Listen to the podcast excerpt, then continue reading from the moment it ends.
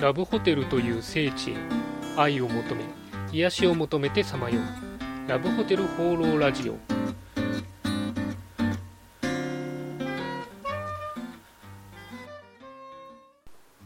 はいということで今週も始まりましたラブホテル放浪ラジオ。第40回。パーソナリティのラブホテルファンブログ管理人です。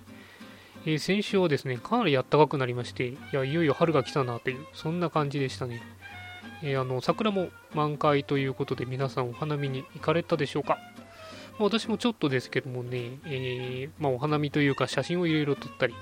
してきたんですけれどもあれですね今週今週というか週末になってから、え、ちょっと急に気温が下がって、え、寒くなっちゃいましてですね、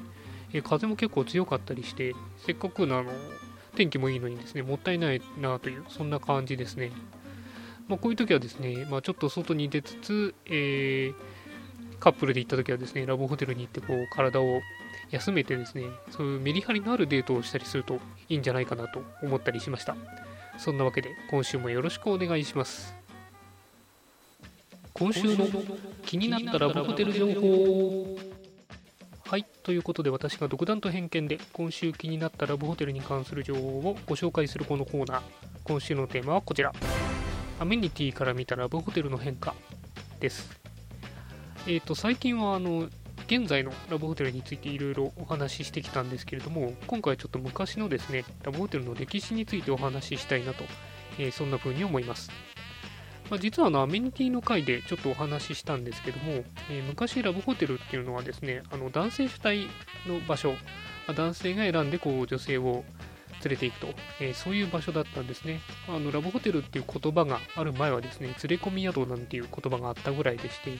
まあ、そういう場所でした。まあ、ただですね、えー、1960年代、うん、70年代になってからかな、ラブホテルっていう言葉がまあ出てくるんですけれども、まあえー、そこからこうラブホテルが男性主体の場所からこう女性主体の場所に変わっていったと、まあ、そういう流れがあります。なんで逆にそのラブホテルが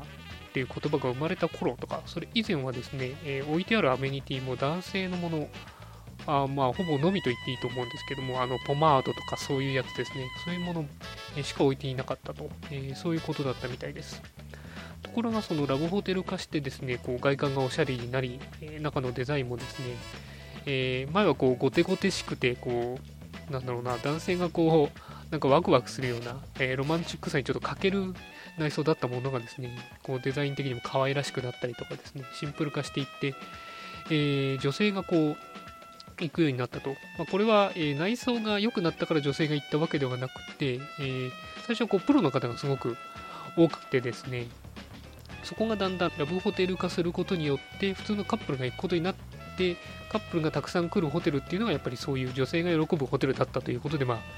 えー、内装とか変わっていったんですけども、えー、それによってこう女性のアメニティが増えていったと、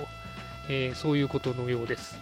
えなんでそのポマードとか置かれていた頃から最初に、えヒットしたのがシャワーキャップですかね。まあ、この頃もまだあの素人というよりはクロートの方が使われていたんで、えそういう方はあのアメニティ必要なもの持って歩いてますんで、ホテルに置いてなかったんですけれども、で、まあ、シャワーキャップぐらいはあるとすごく喜ばれるということで、えー、そういうのを置かれていたんですが、でだんだん、えー、普通のカップルが使うようになって、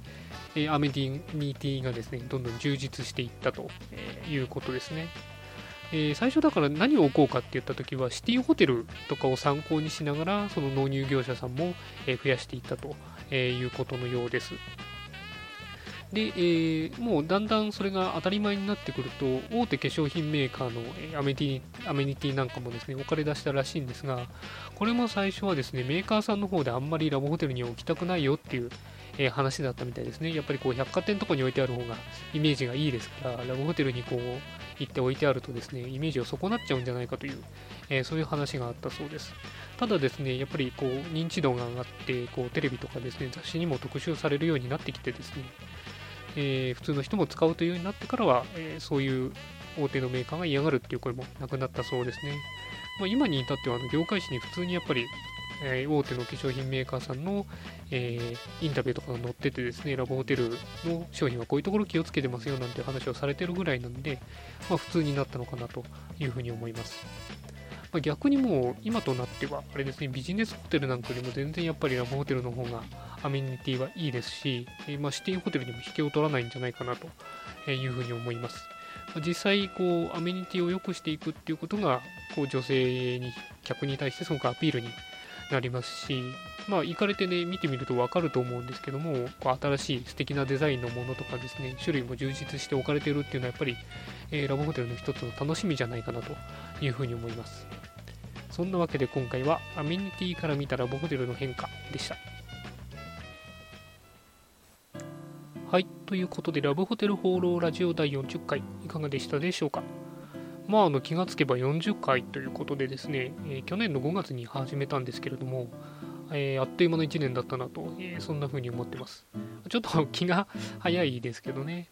まあでもあの、毎回聞いてくださる皆さんとですね、えお便りをくださる皆さんのおかげで、え続けてこれたのかなと、えそういうふうに思ってます。今後とも、えぜひぜひよろしくお願いします。そして、えラブホテルをたくさん使っていただければと、えそんなふうに思っています。そんなわけで、この番組では、えラブホテルに関する疑問、質問、番組への感想、何でもお待ちしています。お気軽にコメントフォームまたメールフォームから投稿していただければというふうに思います。それでは今週も良いラブホテルライフを管理人でした。